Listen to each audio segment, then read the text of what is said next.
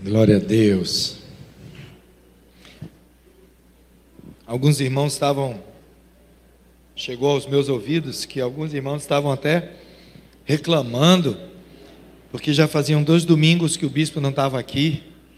Tivemos um domingo ali na, na igreja de um amigo, pastor Augusto, ali em Termares, e domingo passado estávamos no aniversário de nove anos da nossa igreja filha lá na cidade de Itaporanga. Bênção de Deus, aquela igreja. O aniversário dela foram dias ali maravilhosos na presença do Senhor. Mas estamos de volta, para honra e glória do Senhor. Amém, queridos? E esse dia tão lindo, esse dia tão especial, que você, juntamente com sua família, escolheu para estar na casa do Senhor, adorando, exaltando o nome dEle. E eu louvo a Deus pela tua vida. Se você está aqui nos visitando nessa noite, que Deus te abençoe grandemente, que Deus continue cuidando de você. Seja sempre bem-vindo aqui conosco. É uma alegria, é um privilégio tê-lo aqui em nossa igreja. Querido, eu quero te convidar a abrir a sua Bíblia no livro de 2 Reis, capítulo 2. Segundo livro dos Reis, capítulo 2.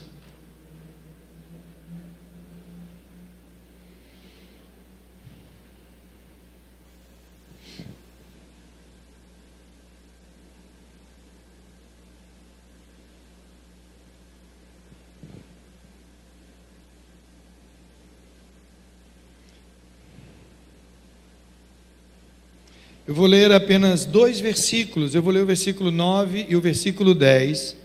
Segundo Reis, capítulo 2, versos 9 e 10. Diz assim, eu creio que todos já encontraram. Diz assim a palavra de Deus. Depois de atravessar, Elias disse a Eliseu: O que posso fazer por você antes que eu seja levado para longe de você? Respondeu Eliseu: Faze de mim o principal herdeiro de teu espírito profético. Disse Elias: Você fez um pedido difícil, mas se você me vir quando eu for separado de você, terá o que pediu. Do contrário, não será atendido. Palavra de Deus, amém, queridos? Amém? amém? Quero falar nesse momento sobre porção dobrada. Olhe para a pessoa linda que está do teu lado, essa pessoa bonita que Deus colocou aí hoje. Pode ser da sua família ou não. Diga para essa pessoa assim: não se contente com o pouco. Não se contente com o pouco. Deus quer te dar mais. Deus quer te dar mais. Ele tem mais para você.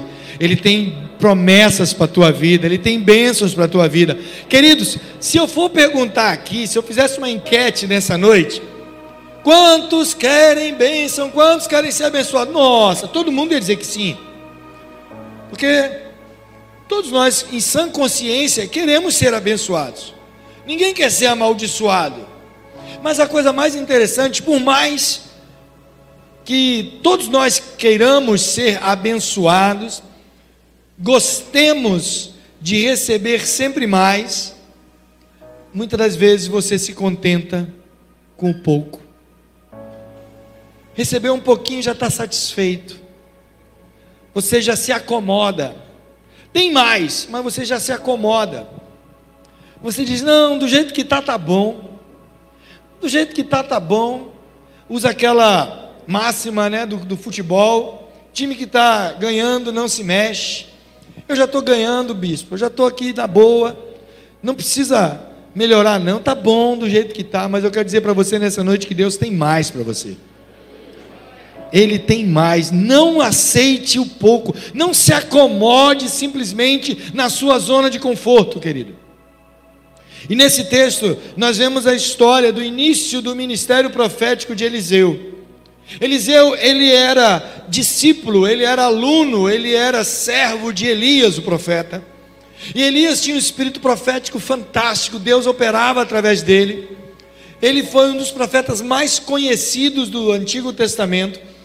A forma como Deus usou Elias foi tão poderosa que quando no Novo Testamento já Jesus ele está na cruz E ele, aliás, antes mesmo dele ir para a cruz, ele pergunta aos seus discípulos: Quem dizem os homens ser eu? Ou seja, o que, que os homens dizem que eu sou? E os seus discípulos disseram: Uns dizem que tu és Elias, porque o espírito profético de Elias está em ti. E quando ele estava na cruz, Jesus profere aquelas palavras que você já deve ter ouvido falar, que ele diz: Eli, Eli, lama sabachthani, Deus meu, Deus meu, por que me desamparaste?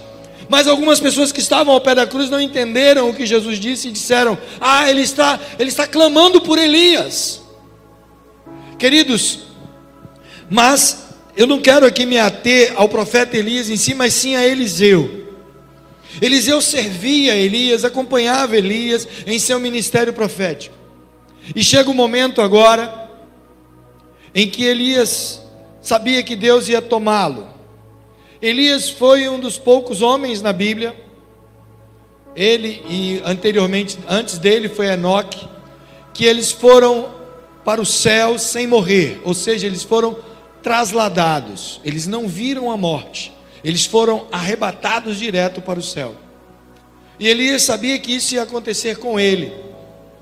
Então, em determinado momento ele ele sabe disso e Eliseu não sai do seu lado. E esse contexto eu quero incluir você para você entender alguma, alguns passos que você precisa tomar na tua vida para você sair simplesmente da tua situação que está de acomodação para buscar algo mais de Deus na tua vida. Porque se eu pedir um amém aqui para aqueles que querem algo mais, todos vão dizer amém. Não, não preciso nem fazer isso. Sempre queremos algo mais de Deus. Mas às vezes não estamos dispostos a pagar o preço desse algo mais. Mas vamos esquecer então um pouquinho só qualquer pensamento de frustração que você já teve no passado, qualquer problema que você já enfrentou ou está enfrentando no seu dia a dia, mas eu quero nessa noite desafiar você a tomar uma, ou melhor, tomar essas três atitudes na tua vida, que eu vou citar aqui baseado no exemplo do profeta Eliseu. Se você quer receber de Deus algo mais que Ele tem para você, não é barganha, não é, sabe, troca, não é simplesmente você achar que está querendo ser melhor que ninguém, não, Deus já tem preparado, reservado para você. Coloque a mão no seu coração e diga assim: o que Deus tem para mim já é meu. Você só precisa tomar posse, querido.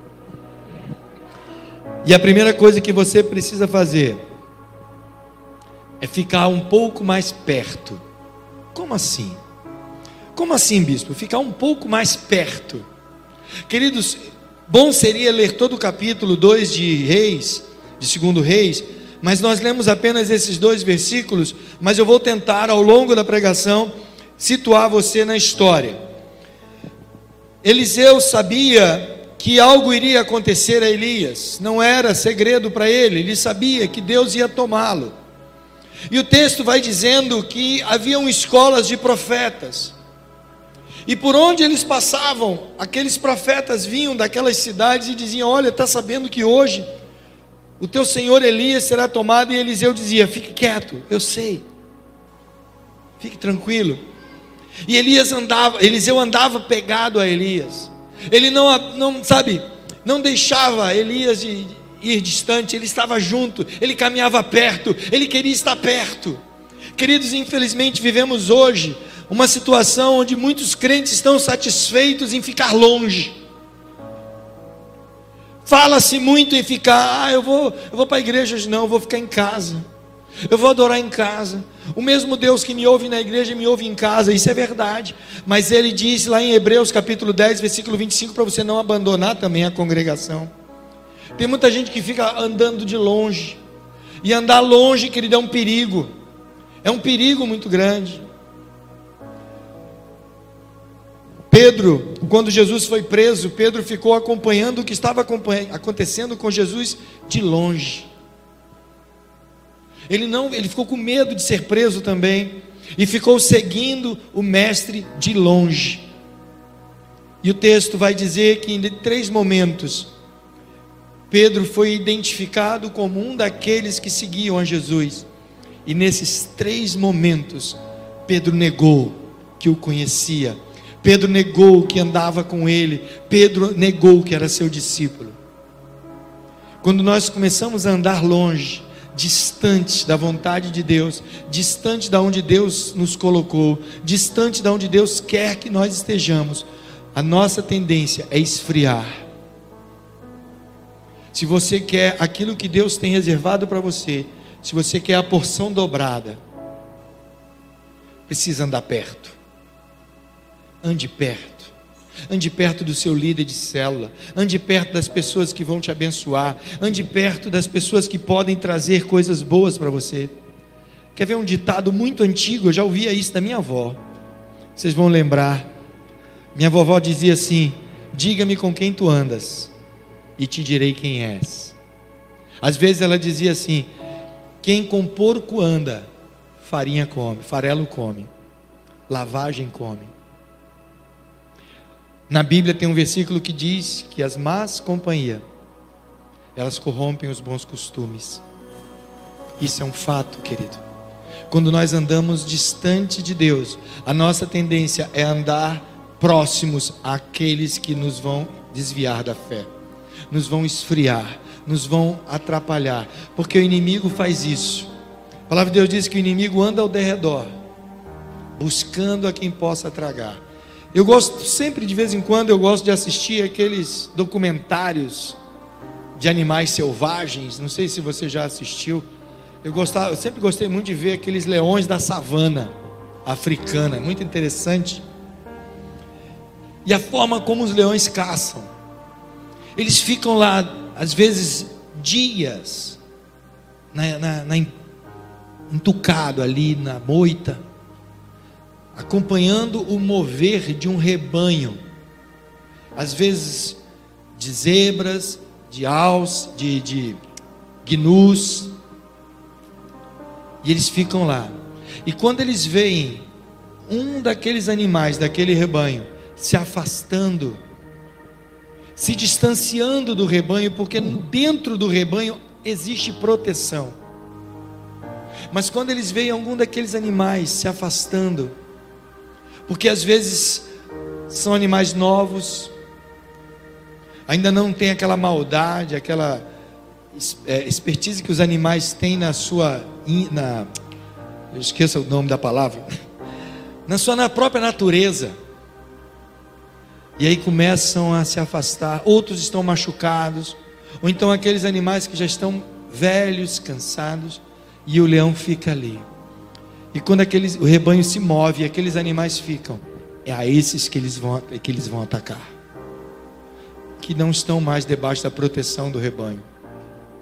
Eu quero dizer para você, quando você se distancia da vontade de Deus, quando você se distancia do convívio, não anda perto, a tendência é você ser atacado por Satanás com mais facilidade.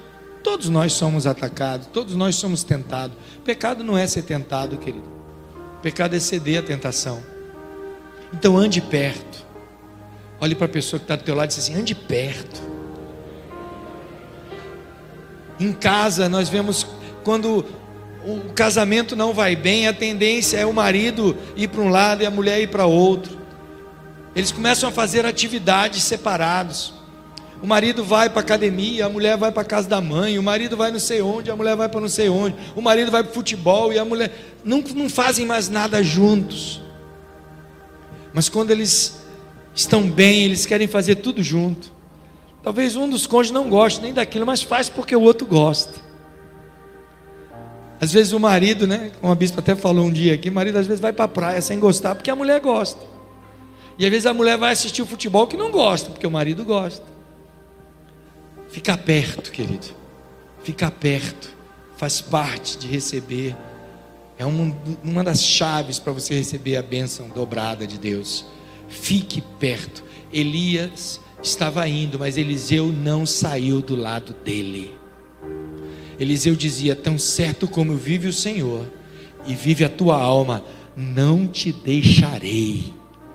Eu vou estar junto, não te deixarei. A segunda coisa, você tem que ficar perto E a segunda coisa que você tem que fazer, você tem que caminhar mais longe. Pague o preço da segunda milha. Não se acomode. Teve um momento que Eliseu estava indo atrás de Elias, e Elias disse: Fique aqui, olha, pare aqui em Betel, fique aqui em Betel, porque eu vou mais adiante. E Eliseu disse: Não, eu vou contigo. Eu não já disse para você que tão certo como vive a tua alma e vive o Senhor, não te deixarei. E eles foram até Betel junto. E chegando em Betel, Elias disse agora Eliseu: Fique aqui, eu vou para Jericó. E Eliseu disse: Não, tão certo como vive o Senhor e a tua alma, não te deixarei. E foram juntos para Jericó. E mesmo no meio do caminho, vinham os profetas das escolas de profeta tentando desanimar Eliseu, mas Eliseu não desanimava. Chegaram em Jericó, e agora Elias disse para Eliseu: Fique aqui, eu vou até o Jordão. E Eliseu disse: Não, tão certo como vive o Senhor e a tua alma, não te deixarei. E foram juntos até o Jordão. E quando chegaram no Jordão, Elias tocou na água do Jordão com seu manto e a água se abriu. E ele disse: Fica aqui, eu tenho que atravessar o Jordão. E Eliseu disse: Não, tão certo como vive o Senhor e a tua alma, não te deixarei. Querido, caminhe um pouco mais. Tente de novo. Se esforce mais uma vez.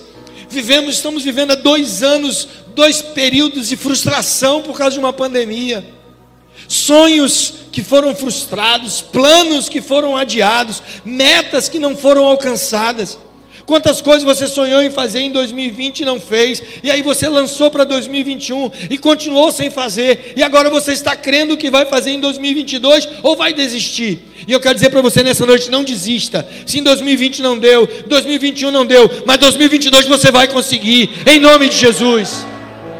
Não importa o que seja, não desista. Tente novamente, caminhe um pouco mais. Pague o preço. Quantas vezes desistimos com tanta facilidade? Seja o que for, querido, desde as coisas pequenas, não só as coisas grandes. Muitos tiveram sonhos de faculdade interrompido, sonhos de empreitada no novo emprego interrompido, sonhos de casamento interrompido, sonhos de filhos interrompido. Tantos sonhos foram adiados, mas eu quero dizer para você: não desista. Caminhe um pouco mais, tente mais adiante, se esforce um pouco mais. Diga para você mesmo: olha, tão certo como vive o Senhor e a tua alma, não te deixarei. Eu vou contigo, eu vou caminhar um pouco mais. Não desista, querido. A tua bênção está tão perto. Está tão perto. E às vezes você está desistindo. Quantas coisas na sua vida você já deixou para trás?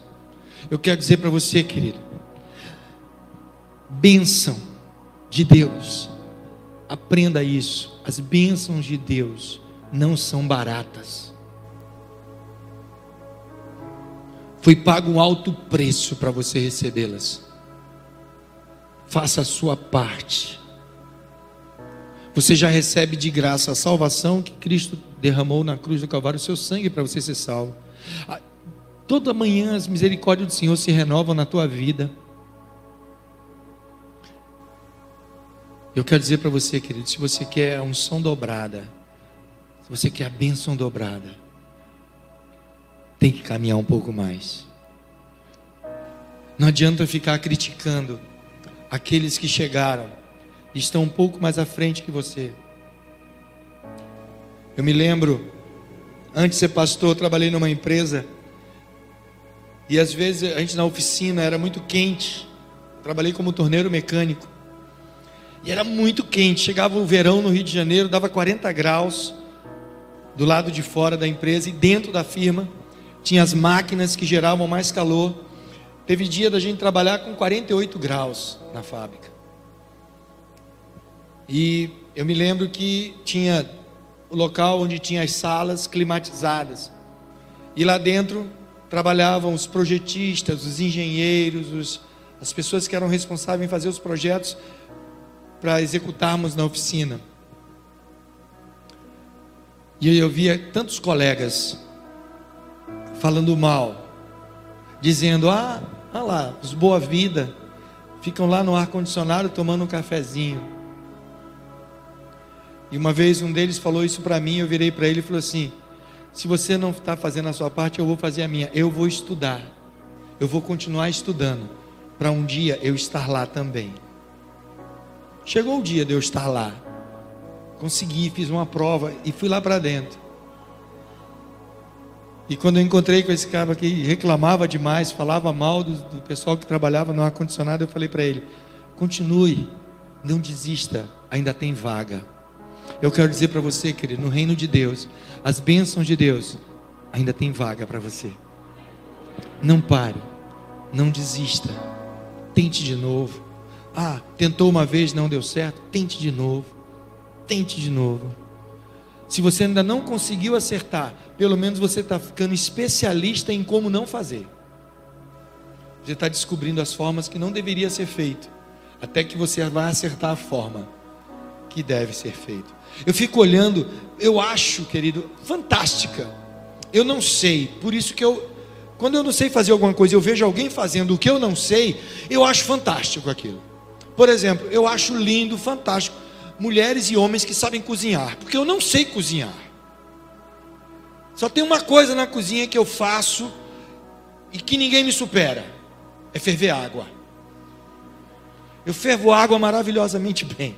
Mas eu, eu não sei fazer nada. Eu mal frito um ovo, faço a minha tapioquinha, isso aí é fácil, boto a goma ali e sai. Mas minha mulher sabe que se ela viajar e, e eu tiver que ficar em casa, eu vou pro iFood, eu vou comprar pizza, eu vou dar meus pulos. Morrer de fome eu não vou, mas eu não sei cozinhar. E eu admiro aquelas pessoas que, que sabe, não só que fazem o, o trivial que a gente chama, mas inventam coisas. Querido, como é que alguém conseguiu inventar, fazer um bolo?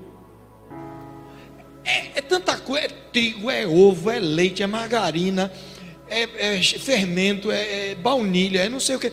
Aí, isso, a dosagem, quem descobriu isso? Alguém um dia ficou medindo, vamos botar um pouquinho mais de açúcar.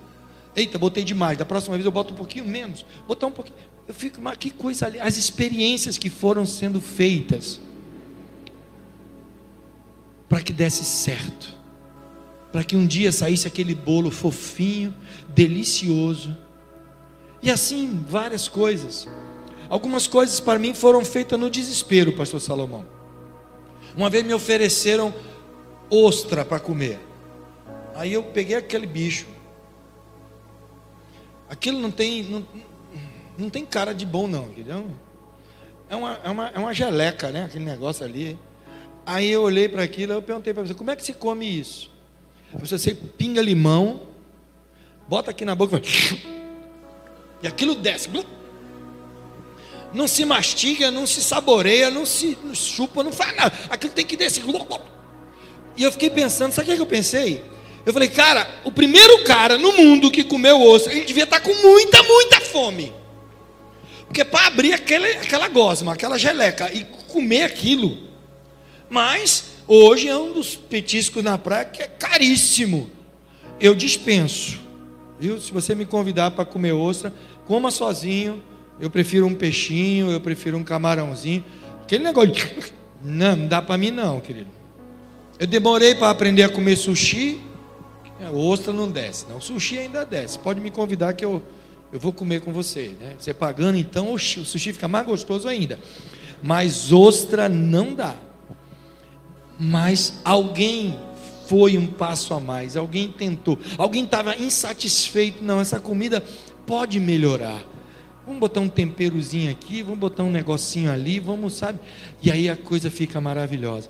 Tem homens e mulheres que pegam aquela, aquela coisa, tá na geladeira lá, uma semana, guardada naquele pote de margarina velho, né? Pote de sorvete que você pensa que é sorvete, é feijão congelado. Tem gente que pega aquele negócio velho lá e dá um incremento. E, e caramba, quando você come, você, de onde saiu isso? Foi porque alguém tentou um pouquinho mais, sabe? Experimentou mais, arriscou. Assim tem que ser a tua vida. Você quer receber aquilo que Deus tem preparado para você? Tente um pouco mais tente novamente. E a última chave que eu quero destacar é justamente isso. Saiba pedir. saiba pedir. É interessante que Elias vê que Eliseu não vai sair do pé dele. Aí Elias diz assim: Rapaz, o que, que você quer? O que, que você quer? Em Eliseu? O que, que você quer? Eu me lembro Jesus falando, fazendo essa pergunta para o cego. O cego percebe que Jesus está passando ali. E ele pergunta quem é que está passando, e alguém diz: Ah, é Jesus está passando. Ele começa: Jesus, filho de Davi, tem misericórdia de mim. Começa a clamar, e o povo dizendo: Cala a boca, cala a boca, cego. Querido, pode perceber uma coisa: quando você está perto da tua bênção, vai aparecer um inúmero quantidade de coisas para tentar fazer você desanimar. Quando começar os obstáculos, aprenda essa, essa coisa, é maravilhoso isso na Bíblia. Quando os obstáculos aumentarem na tua vida, é porque você está perto da sua bênção. Quando o negócio ficar difícil, quando você disser assim, bispo, tá ruim, é doença, é desemprego, é crise na família, é problema em cima de problema, querido, você está isso tantinho só da tua vitória. Porque o diabo sabe que quando você obtiver a tua vitória, o negócio vai deslanchar na tua vida. Então ele quer te segurar para você não ir. Ele quer te segurar. E o cego foi até Jesus e Jesus faz a famosa pergunta para ele: Eita, o que, que você quer? Gritou tanto, esperneou aí, não deu ouvido às vozes contrárias. O que que você quer? Eu fico imaginando uma pergunta dessa para uma pessoa cega que, que você diria, querido? Talvez muitos aqui nessa noite iam dizer: Ah, Jesus, eu sou cego, eu queria um, um cão guia. Cão guia para me ajudar. Eu queria uma, uma bengala nova. Jesus, a minha capa está muito velha, eu queria uma capa nova.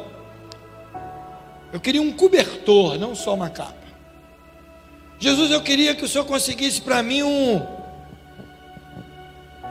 uma ficha para ser atendido numa clínica de olhos. Aí você diz, bispo, que coisa ridícula. Querido, quantas vezes você está respondendo assim ao Senhor? Deus está te perguntando todo dia: o que, é que você quer? Tem gente que além de dizer, de pedir mal, tem gente que nem pede nada. Ah, do jeito que está, tá bom igual Faraó. Quem aqui gosta, acha lindo, maravilhoso e queria ter a casa cheia de rã? Ninguém gosta daquela ranzinha pulando. Tão bonitinha a ranzinha. Imagina a tua casa cheia de rã. Rã na cama, rã no banheiro, rã na sala. Imagina. Tinha mulher aí que nem nem entrar em casa, né? E não é só a mulher, não, os homens também. Tem homem aí que morre de medo de rã. casa do faraó estava cheia de rã. Ficou insuportável. Aí faraó chama Moisés. Moisés, eu vou deixar o povo embora. Mas peça ao teu Deus para acabar com essas rãs. Aí Moisés diz assim: Vou pedir. Me responda uma coisa, Faraó. Quando é que você quer que Deus tire as rãs? que, que você diria, querido? Tua casa está cheia de rã. Tu não consegue dormir, não consegue tomar banho, não consegue comer, não consegue assistir televisão. Sua casa cheia de rã. O que, que você ia dizer? Sabe o que, que Faraó disse? Amanhã. Querido, se Moisés perguntasse para mim, é, Enéas, tu quer que Deus tire a rã? Quando eu dizer ontem, ontem, Moisés, eu quero que elas sumam. Farol disse: amanhã. Ele ainda estava querendo passar a noite com a rã. Ah, tá tão bom minha caminha cheia de rã, tá fofinha. Imagina a agonia, querido. Você ali, ela placa, placa em cima de você, pulando em você. Já pensou? Coisa linda. Imaginou, Vogrão, uma rã em cima da tua cabeça aí, bem gandinha, servindo de boné. Dá não, né? Tem gente que Deus está falando para você: você quer o quê? O que, que você quer? E tem gente dizendo assim: ah, tá bom do jeito que tá, Deus. Eu não preciso de nada, não. Teve um jovem aqui na igreja que deu uma ajuda para uma irmã, deu uma carona para ela, levou ela de carro até em casa. Ela ia andando e aí ele deu uma carona para ela. E ele estava tão acostumado a dizer: não preciso nada não, que aquela irmã, ela não tinha nada para oferecer a ele.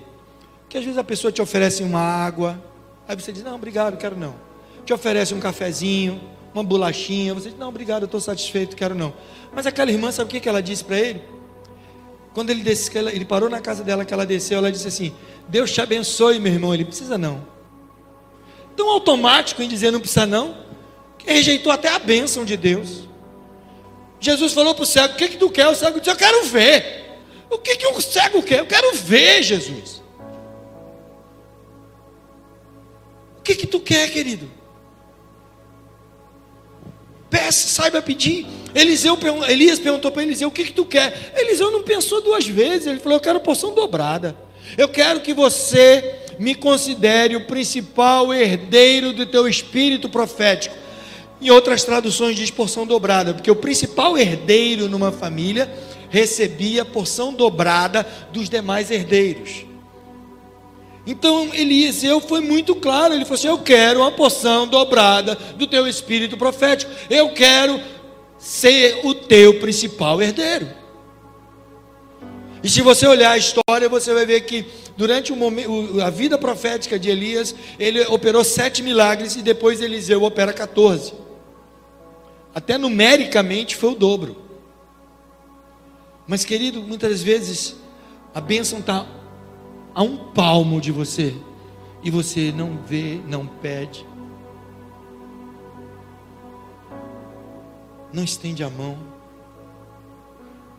senta e às vezes fica reclamando: ninguém me ama, ninguém me quer. A palavra de Deus diz: O que quereis que os homens vos façam? Faça primeiro. Faça primeiro. Ah, você acha que não é amado? Ame. Você acha que ninguém fala com você? Fale, tome iniciativa. Você, você acha que ninguém te ajuda? Ajude você. Dê o primeiro passo. Você acha que, sabe, que o mundo está contra você? Querido, tome uma postura diante de Deus. Jesus falou de uma forma muito clara. Ele disse: Olha, o mundo te odeia. Não se preocupe, não. Antes ele odiou a mim.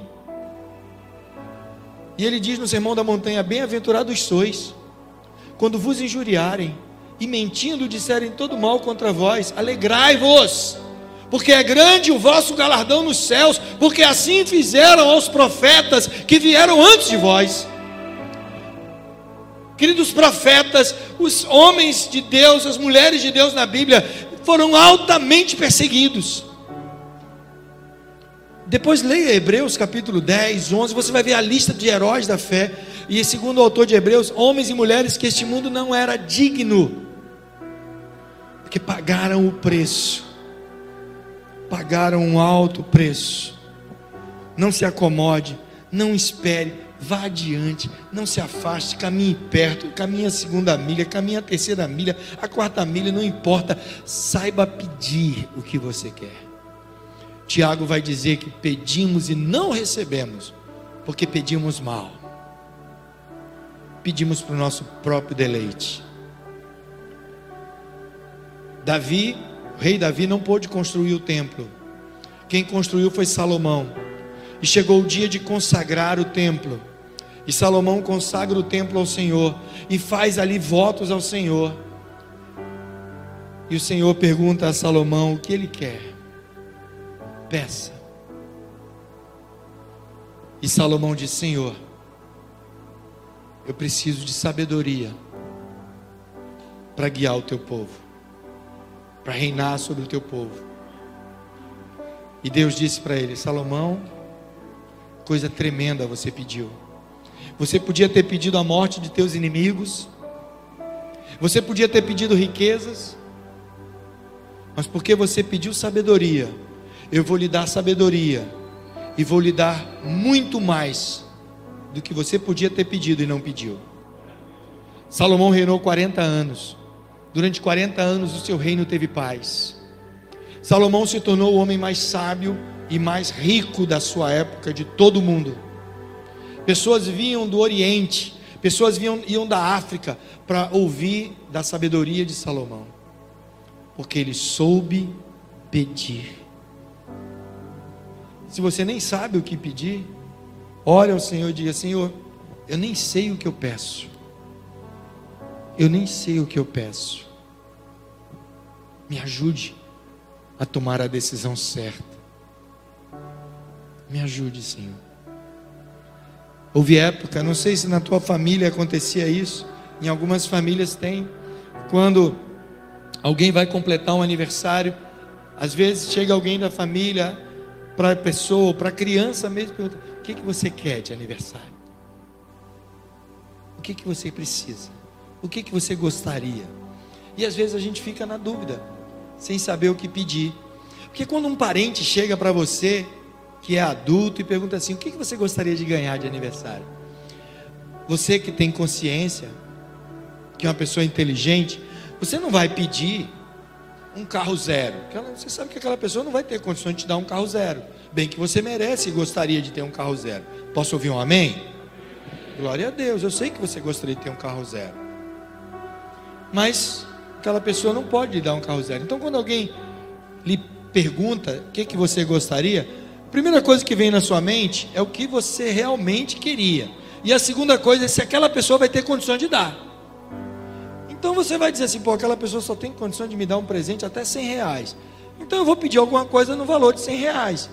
Aí você às vezes pede uma camisa, ah, me dá uma camisa, estou precisando de uma camisa, estou precisando de uma calça, estou precisando de um sapato. Ou então você diz, me dê o que você quiser. Agora imagina se uma pessoa multimilionária, riquíssima, perguntasse a você, o que, que você quer? Que, que você pediria? Está na dúvida, né? Eita, bispo, tanta coisa que eu queria. Eu queria uma casa nova. Agora imagina se essa pessoa é dono do ouro e da prata do mundo. Imagina se essa pessoa te pergunta o que, que você quer, não só no teu aniversário, mas todos os dias. Porque ela já te dá todos os dias 24 horas para você viver. Essas 24 horas, querido, que você ganha todo dia, são tão maravilhosos que nós chamamos essas 24 horas de presente. Estamos vivendo o momento que é um presente de Deus. Muitos queriam estar aqui, já não estão mais. Você está diante desse presente sem você pedir. A cada manhã